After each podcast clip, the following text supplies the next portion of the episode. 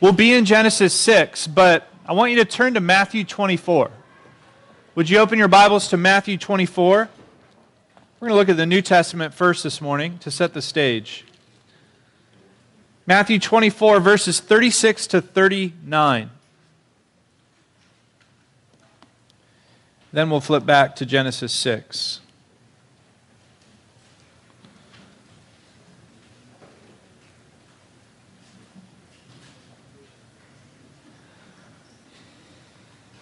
All right, Matthew 24, verse 36.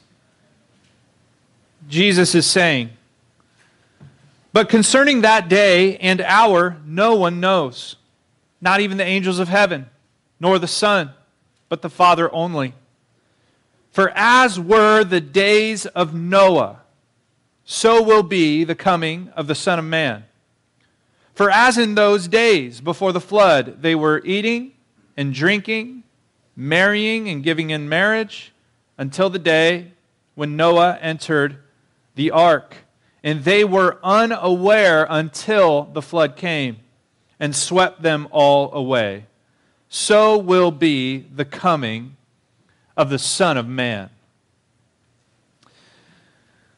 In context, the disciples ask Jesus about the signs of his second coming.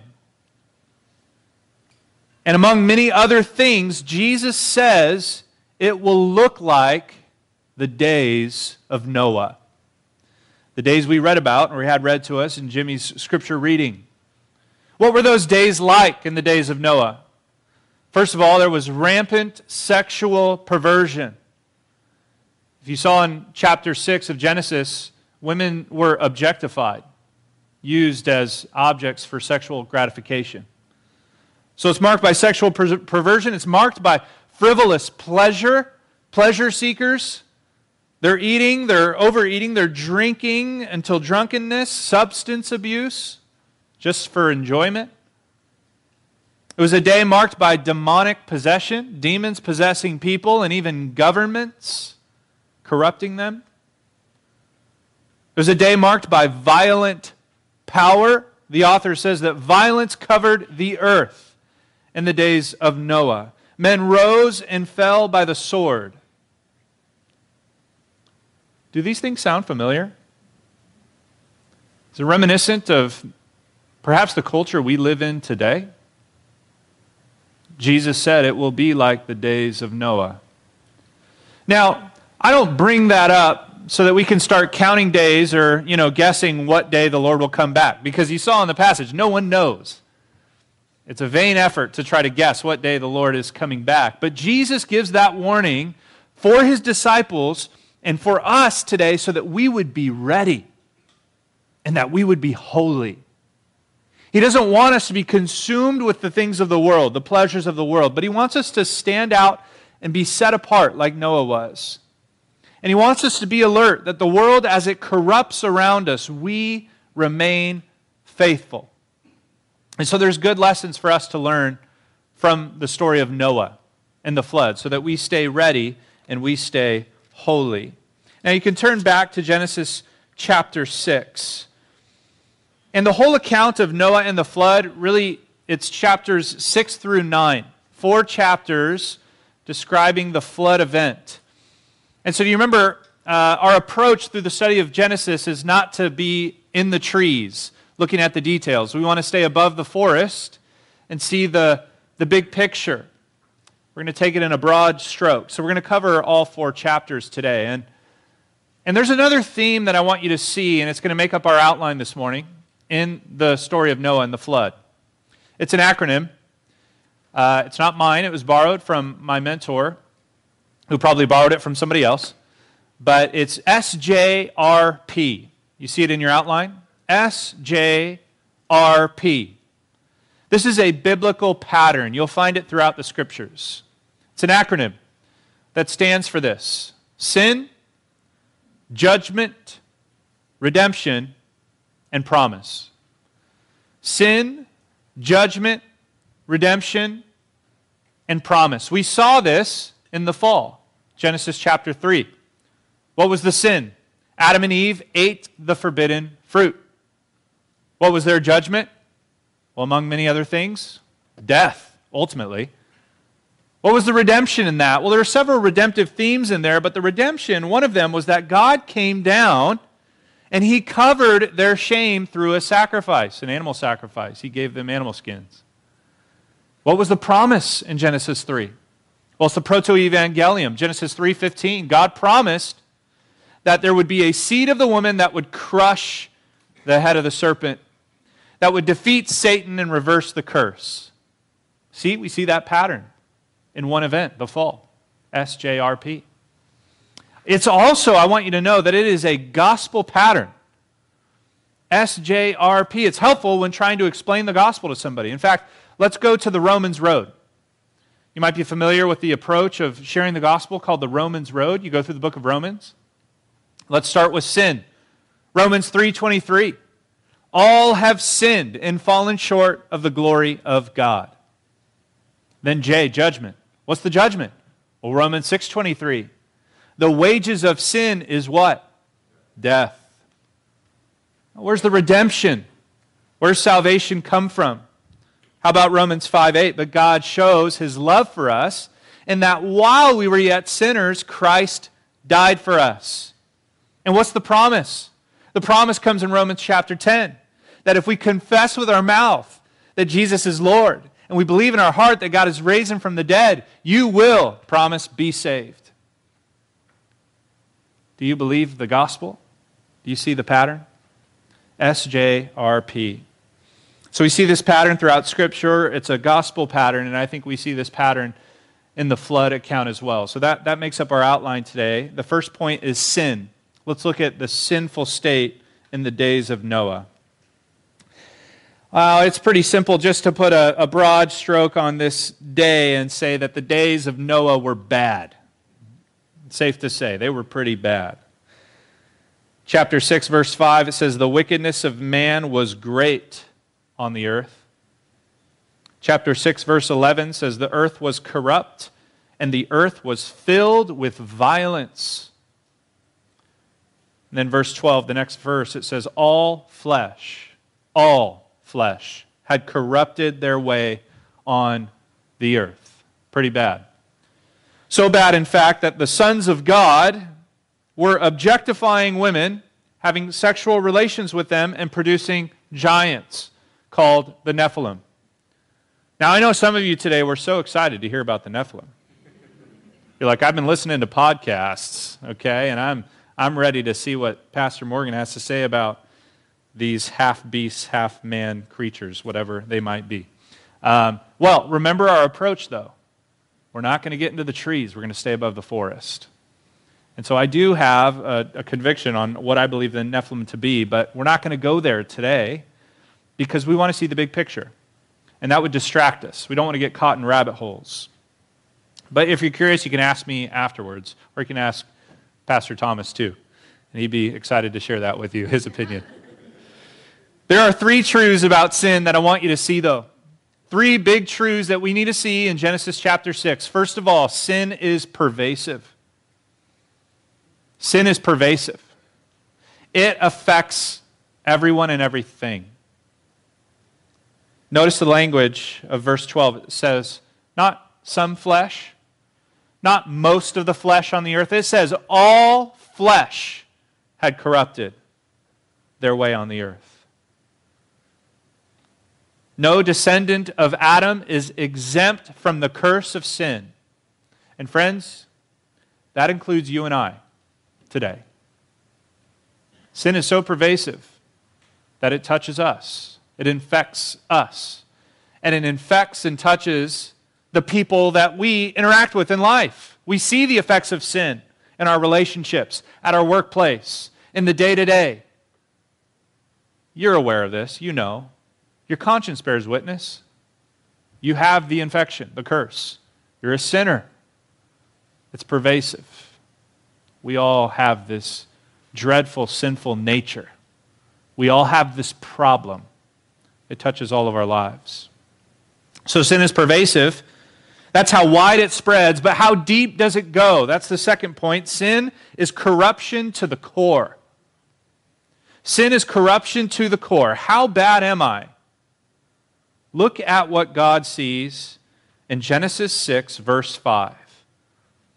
The Lord saw that the wickedness of man was great in the earth, and that every intention of the thoughts of his heart was only evil continually.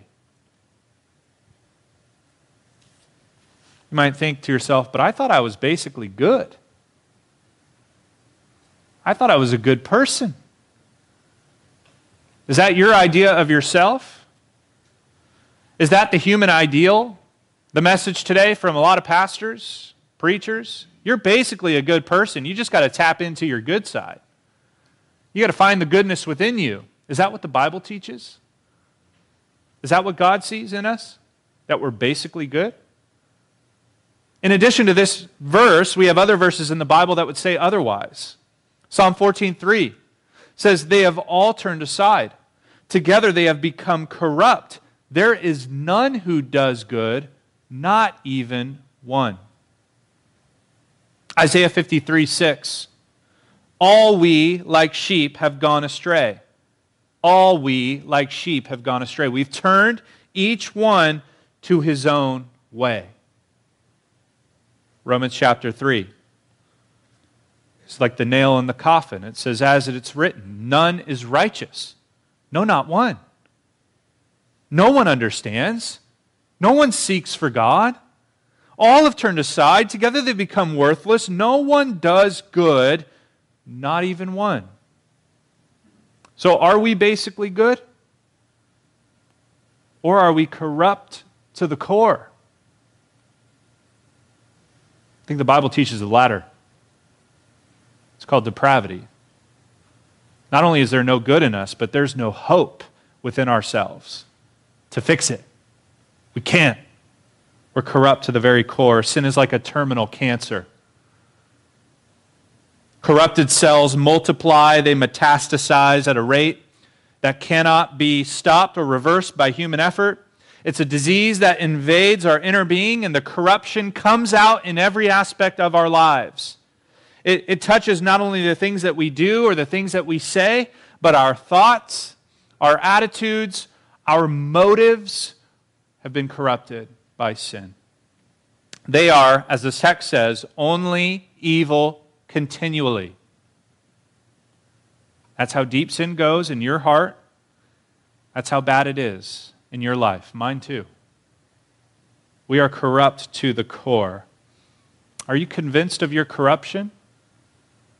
Have you recognized and confessed before God that you're, you're absolutely hopeless and helpless if left to yourself in your sins? Sin is corruption to the core. Sin is pervasive, it's corruption to the core. And third, you need to see in this passage that sin breaks God's heart. Look at verse 5. Again, the Lord saw that the wickedness of man was great in the, on the earth, and that every intention of the thoughts of his heart was only evil continually. Now, pause. Before we go to the next verse, God is about to become vulnerable. He's going to open up his heart to us and share with us how he feels about our sinfulness. And this is the first time in Scripture that God does this he opens up and shares. We see a window into his heart to see how does God feel about my sinfulness? Look at verse 6. And the Lord regretted that he made man on the earth. He feels regret. You know another word that uh, regret could be translated to? He felt sorry. It wasn't the, the pithy sorry that your, your kids say sorry when they punch their sibling or spill their water. This is deep sorrow, true regret, remorse. It communicates a change of mind or a change of emotion.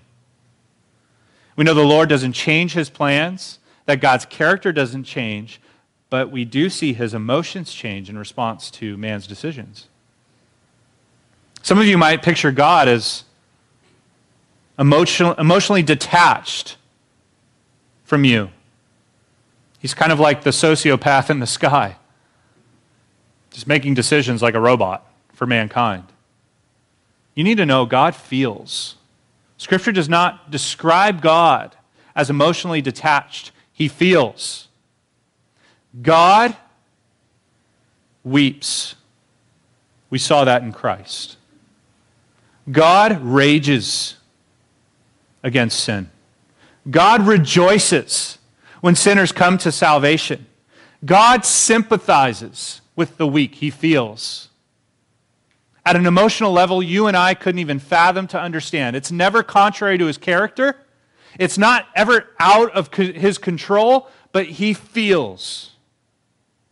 And how does he feel about sin? The Lord regretted they had made man on the earth, and it grieved him to his heart.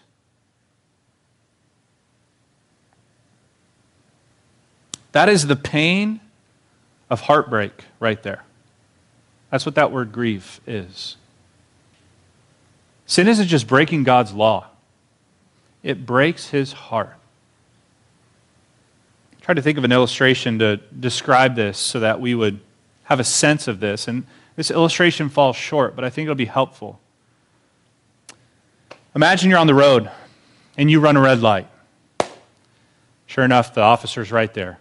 Sirens go on. He's got you. You pull over. You know you're guilty. You broke the law. So, what do you do? You reach for your license and registration. You get that ready. You roll down the window. You're just ready for what's coming. The officer comes to your window, and you, know, you notice that he's real somber. He won't even look you in the eye. He says, License and registration, please. Okay? You give it to him. You know you're guilty. He walks away. Five minutes go by. A little bit more than five minutes, you're like, huh, it shouldn't take that long. It's a pretty simple, you know, misdemeanor and it doesn't take that long to write a ticket. You look in the rear view mirror and the officer is bent over his car and he's weeping. What in the world? what did I do to offend this guy? What, what went wrong in his day? He comes slowly, finally, back to the window. He hands you the license, the registration, and a ticket. And there's tears rolling down his cheeks, eyes are swollen. He says, You know, you need to pay better attention to those lights. It's a matter of life or death. You say, I, I apologize, Mr. Officer. But is something else wrong? He tells you. Just last week, a man read, ran a red light and he killed my sister. Pay attention to the lights. And he walks away. Now, I will, if you're a human, you're driving away from that interaction a changed person you're going to think twice before running another red light. That affects you because that law was not just a law that was written somewhere, but it was, it was personal. You didn't just break a law, but you broke a man's heart. You, you brought back a memory, a visceral memory of loss, of heartache. It's no longer a law anymore. Christian, that's how you should think about sin. You need to remember that as you go about living your life, and that when you fall short, when you fail, you need to remember that sin is not just breaking the law, it's breaking your God and your Savior's heart. It's not just another red mark on your quiz or your test, it's another stripe on your Savior's back that He paid for. Let that motivate you away from sin let that reminder be in your head when the decision's before you. You know, I could retaliate right now in anger and strike back, or I can be humble. I can do what Christ asked me to do. I can love my enemy, count others as more significant than myself. I'm going to choose to obey because I don't want to sin and break my God and Savior's heart. Sin isn't just breaking God's law, it breaks his heart. And let me tell you something if you don't feel that, if it doesn't matter to you, if your conscience is so seared that when you sin and you keep on sinning, you don't feel anything, no remorse, no regret, I you listen, you need to ask yourself seriously, do you know Christ? Do you know God?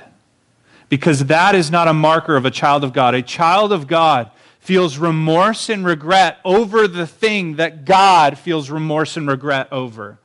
You will be sorry, poor in spirit, that you have sinned against a holy God. And if you feel that sorrow, not just that you were caught in your sin, not sorry because of the consequences you have to go through, but sorry because God is sorry about your sin. Sorry because you have hurt and broken your God's heart.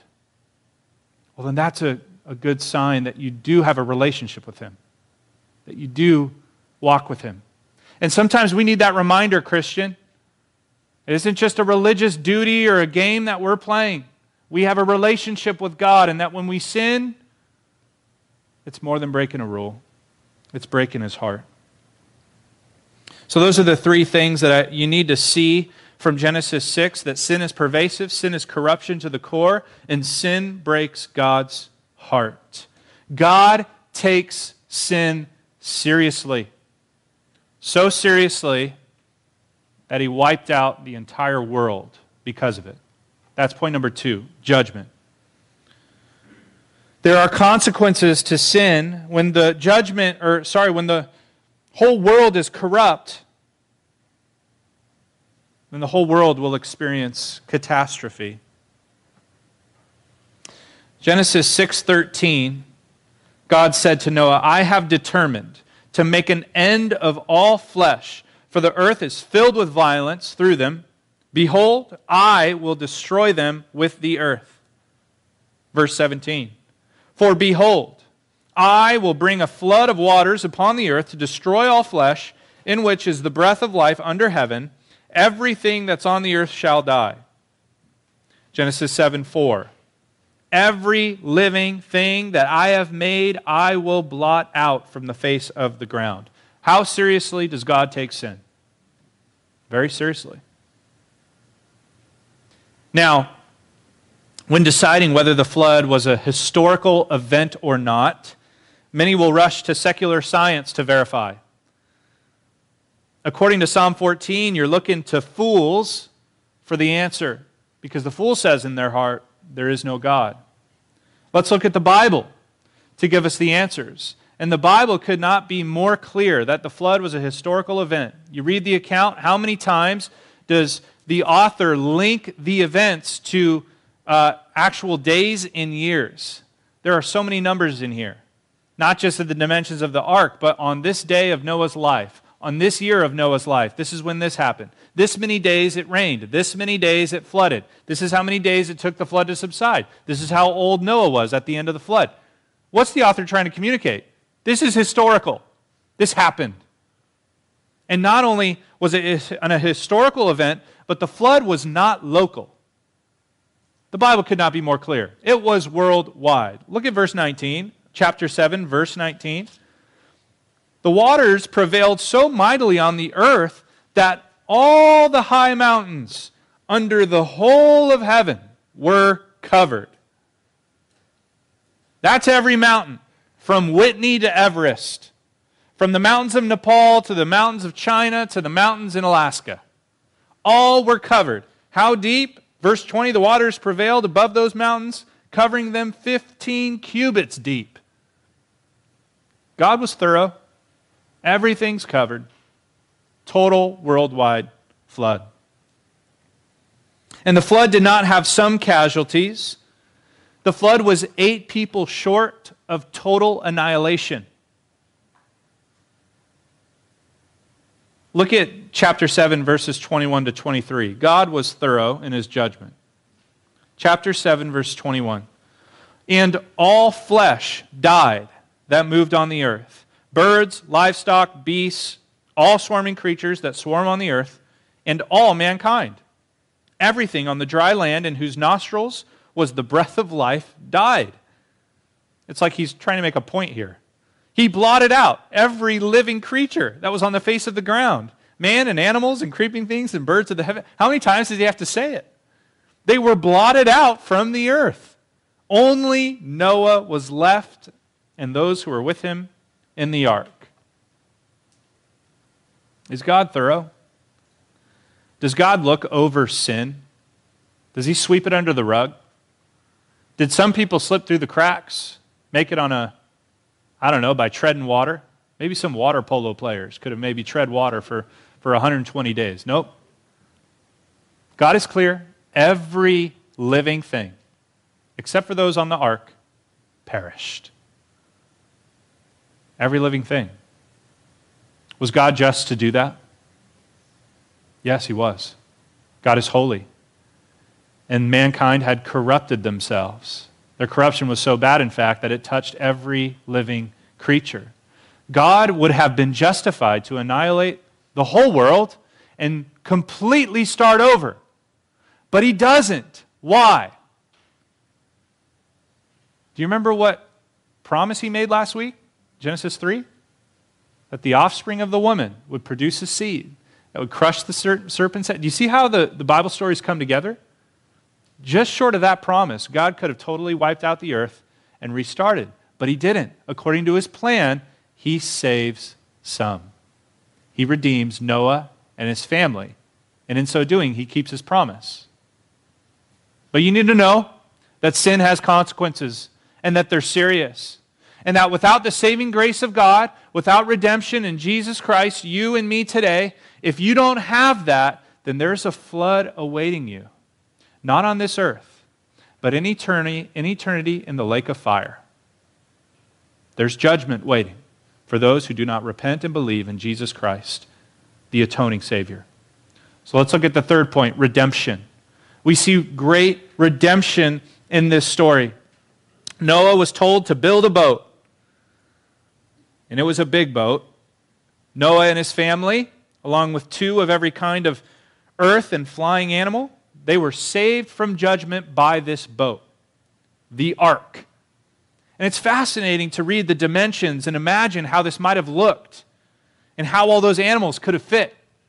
And again, we don't want to get caught in the trees. We want to stay above the forest. But I would encourage you to check out some resources online. Uh, Answers in Genesis is a great online resource to talk about the days of the flood and creation. Also, you could visit the Ark Encounter, which some of you have visited. And it's a real life replica of the Ark. So, anyways, if you're curious. But what's important for us to see, the big picture here, is that despite man's wickedness, God saves and he provides a way to escape the wrath that comes. And this points forward to the ultimate Savior. There's a relationship between the ark and the redemption and God and Jesus Christ and his salvation to us. The ultimate way of salvation is through Christ. And Peter makes this comparison in 1 Peter 3.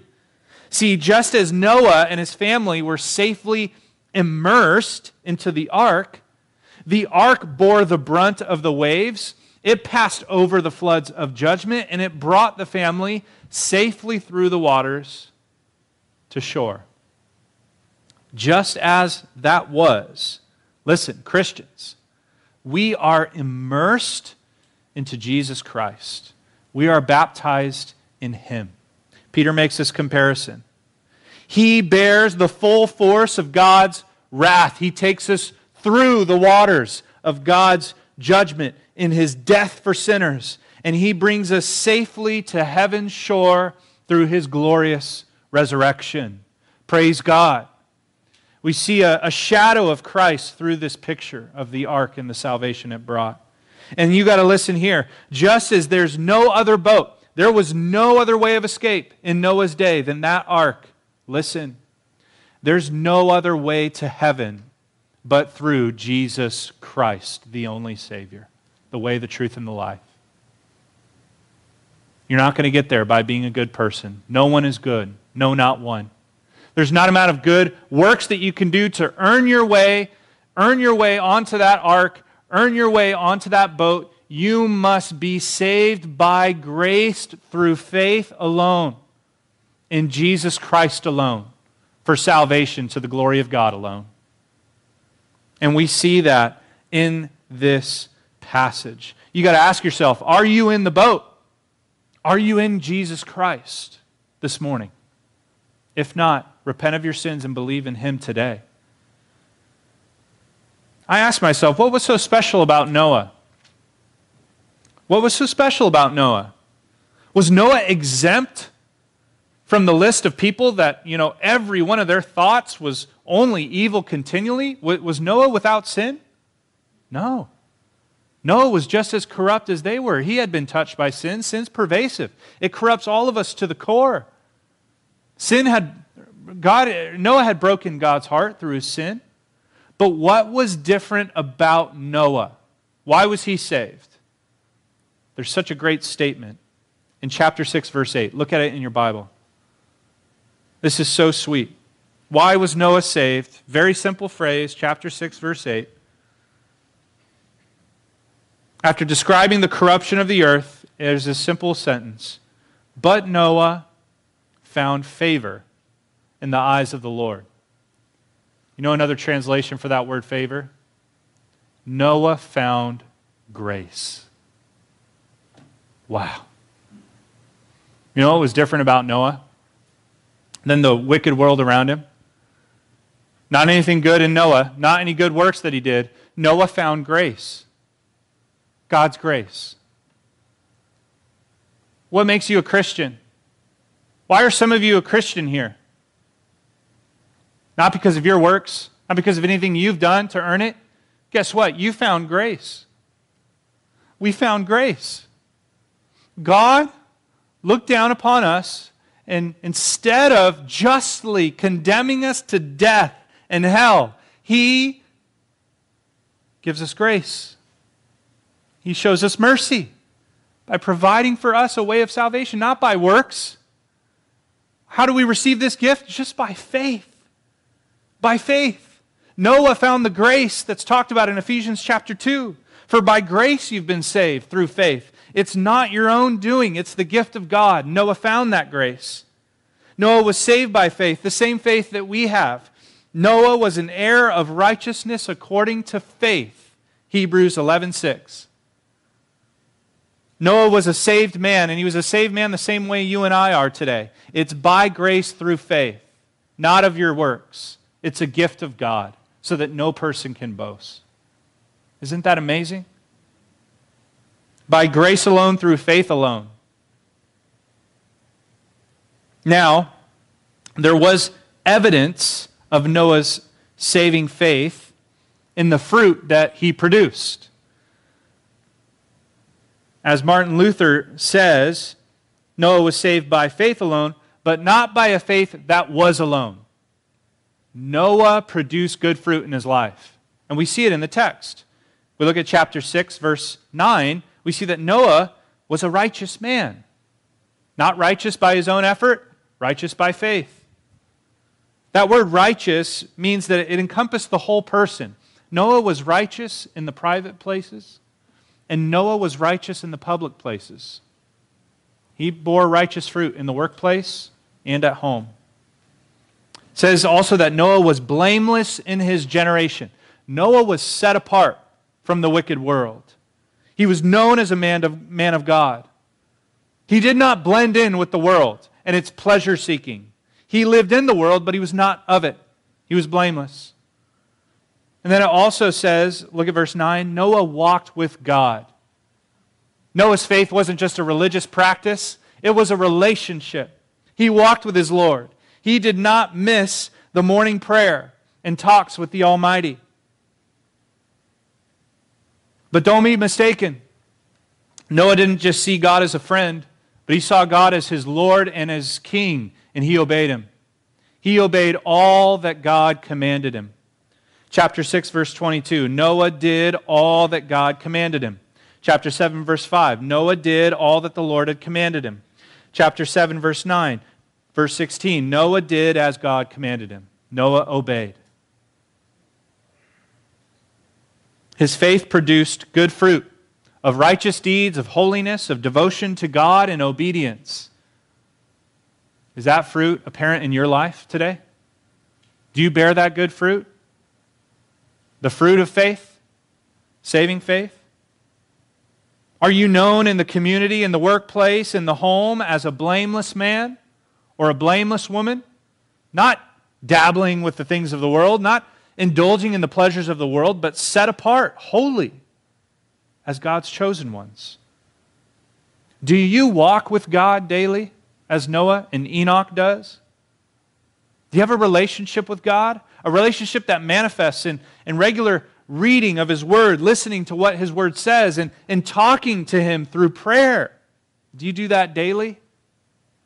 Are you a person that walks with God? Or do you listen more to podcasts, YouTube, radio, TV shows?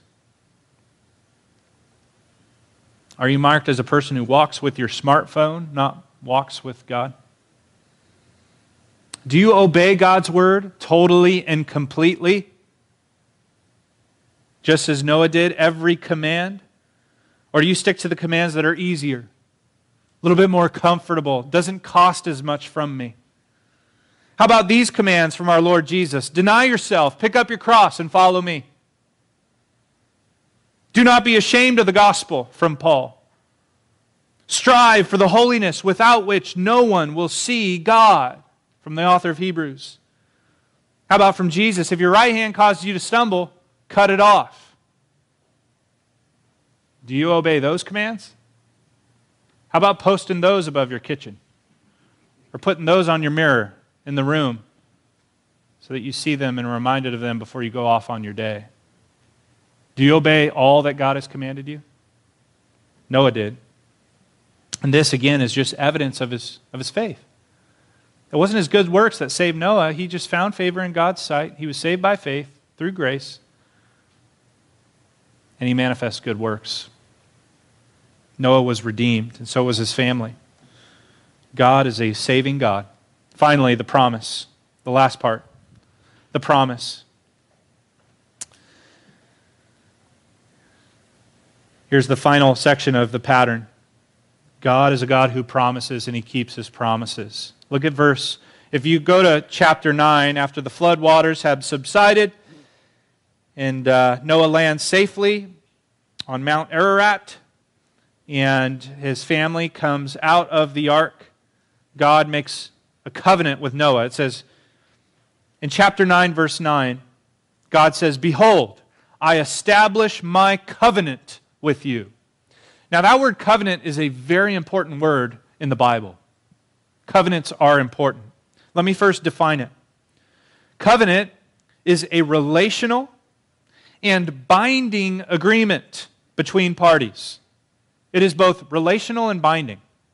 So it's like a contract, but it's a little bit more than a contract, as you would understand it. It involves a relationship, a defined relationship. But it is binding between parties. And the covenants are so important in Scripture. If you want to make sense of the Bible, if you want to put the stories of the Old Testament together, arrange them, and, and have an idea of the arc of redemptive history, then you have to know the covenants. The covenant, it's been said, the covenants are the backbone on which the whole Bible uh, rests and all the stories of the Bible.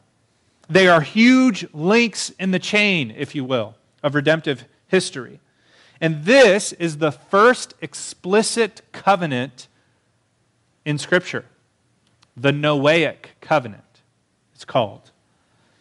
And being the first, it sets a precedent for the others. In fact, when God makes other covenants, he often references back to this one and essentially says, hey, listen, if I've kept my promises since the very first covenant, then don't you think I'm going to keep my promises today in this covenant? So this is a big covenant. This is a big promise from God. And covenants manifest God's faithful love, his hesed, that Hebrew word. Faithful love is manifest in his covenants. Now, there are two types of covenants, okay, just briefly. There are unilateral and bilateral. Unilateral and bilateral. Unilateral, as it sounds like, is just a one way covenant. In other words, one party takes the full responsibility of the agreement without any conditions on the other party. That's a unilateral covenant. It's like a promise, one way. I'm taking full responsibility for the agreement. You don't have to do nothing.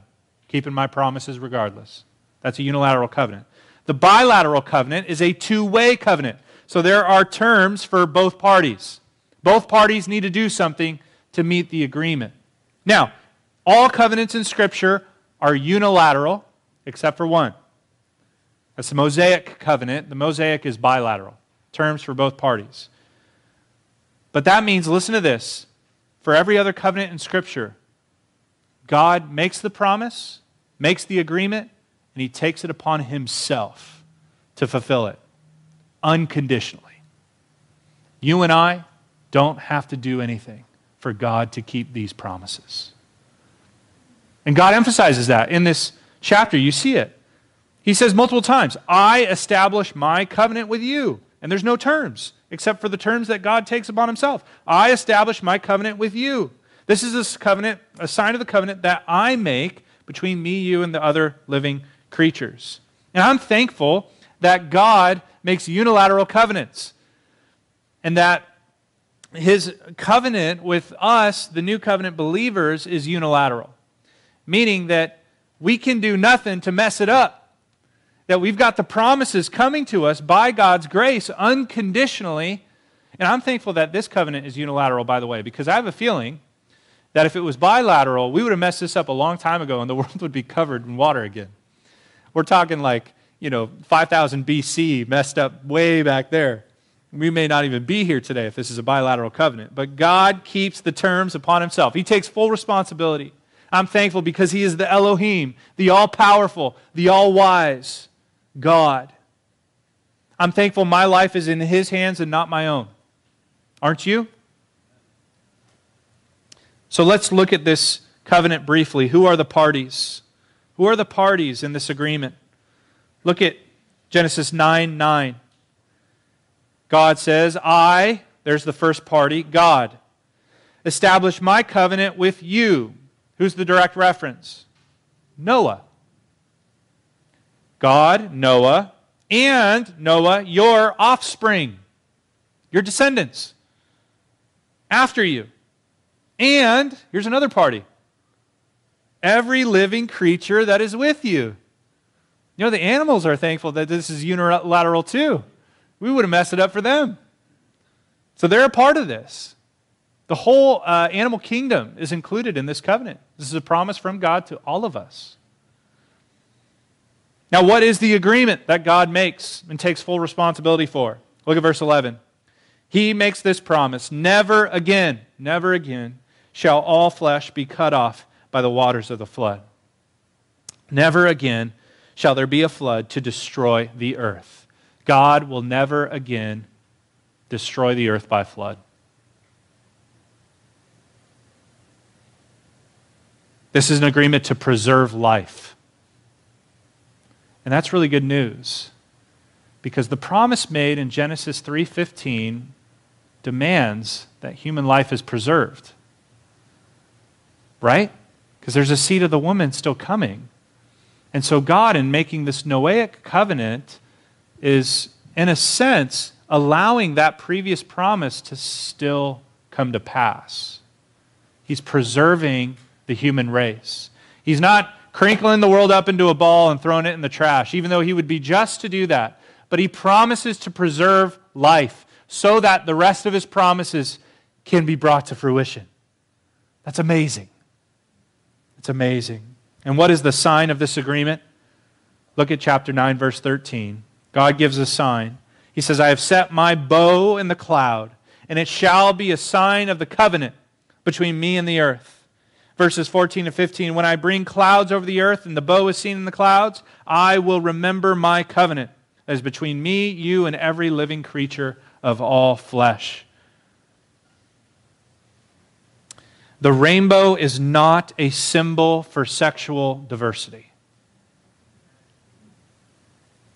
The world has just ruined that, perversed it. Um, and there's stronger words I can use, but I will not. But every time we see a rainbow, listen, we should not be reminded of that. We should remember that God is a promise keeper, that He remembers His promise. And we need to cling to the promises of God. Believers, we need to cling to the promises of God. Promises like, My grace is sufficient for you every day. Promises like, I am with you and I'll never leave you. Promises like, I will give you rest for your soul. Come to me if you're weary and heavy laden. Promises like, I am coming soon, and blessed are you if you keep the words of this book. These are the promises that need to be branded to our heart that we need every day to live the Christian life in this corrupt world. We need to remember the signs of God's promises to us and cling to those, not the promises of prosperity, of health, wealth, and all that garbage that other preachers preach. Cling to the true promises of God's Word.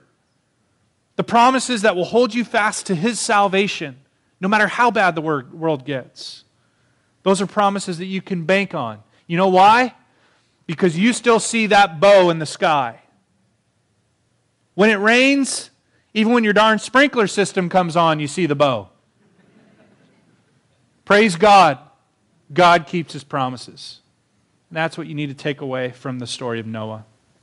Four truths, just in closing, that Noah and the flood teach us. First of all, you're more corrupt in sin than you're aware of. Second, God is more serious about sin than you could imagine. Yet, three, God is more gracious to save us than we could ever dream. And four, there's more hope in God's promises than anything or anyone else in this world. Let's pray.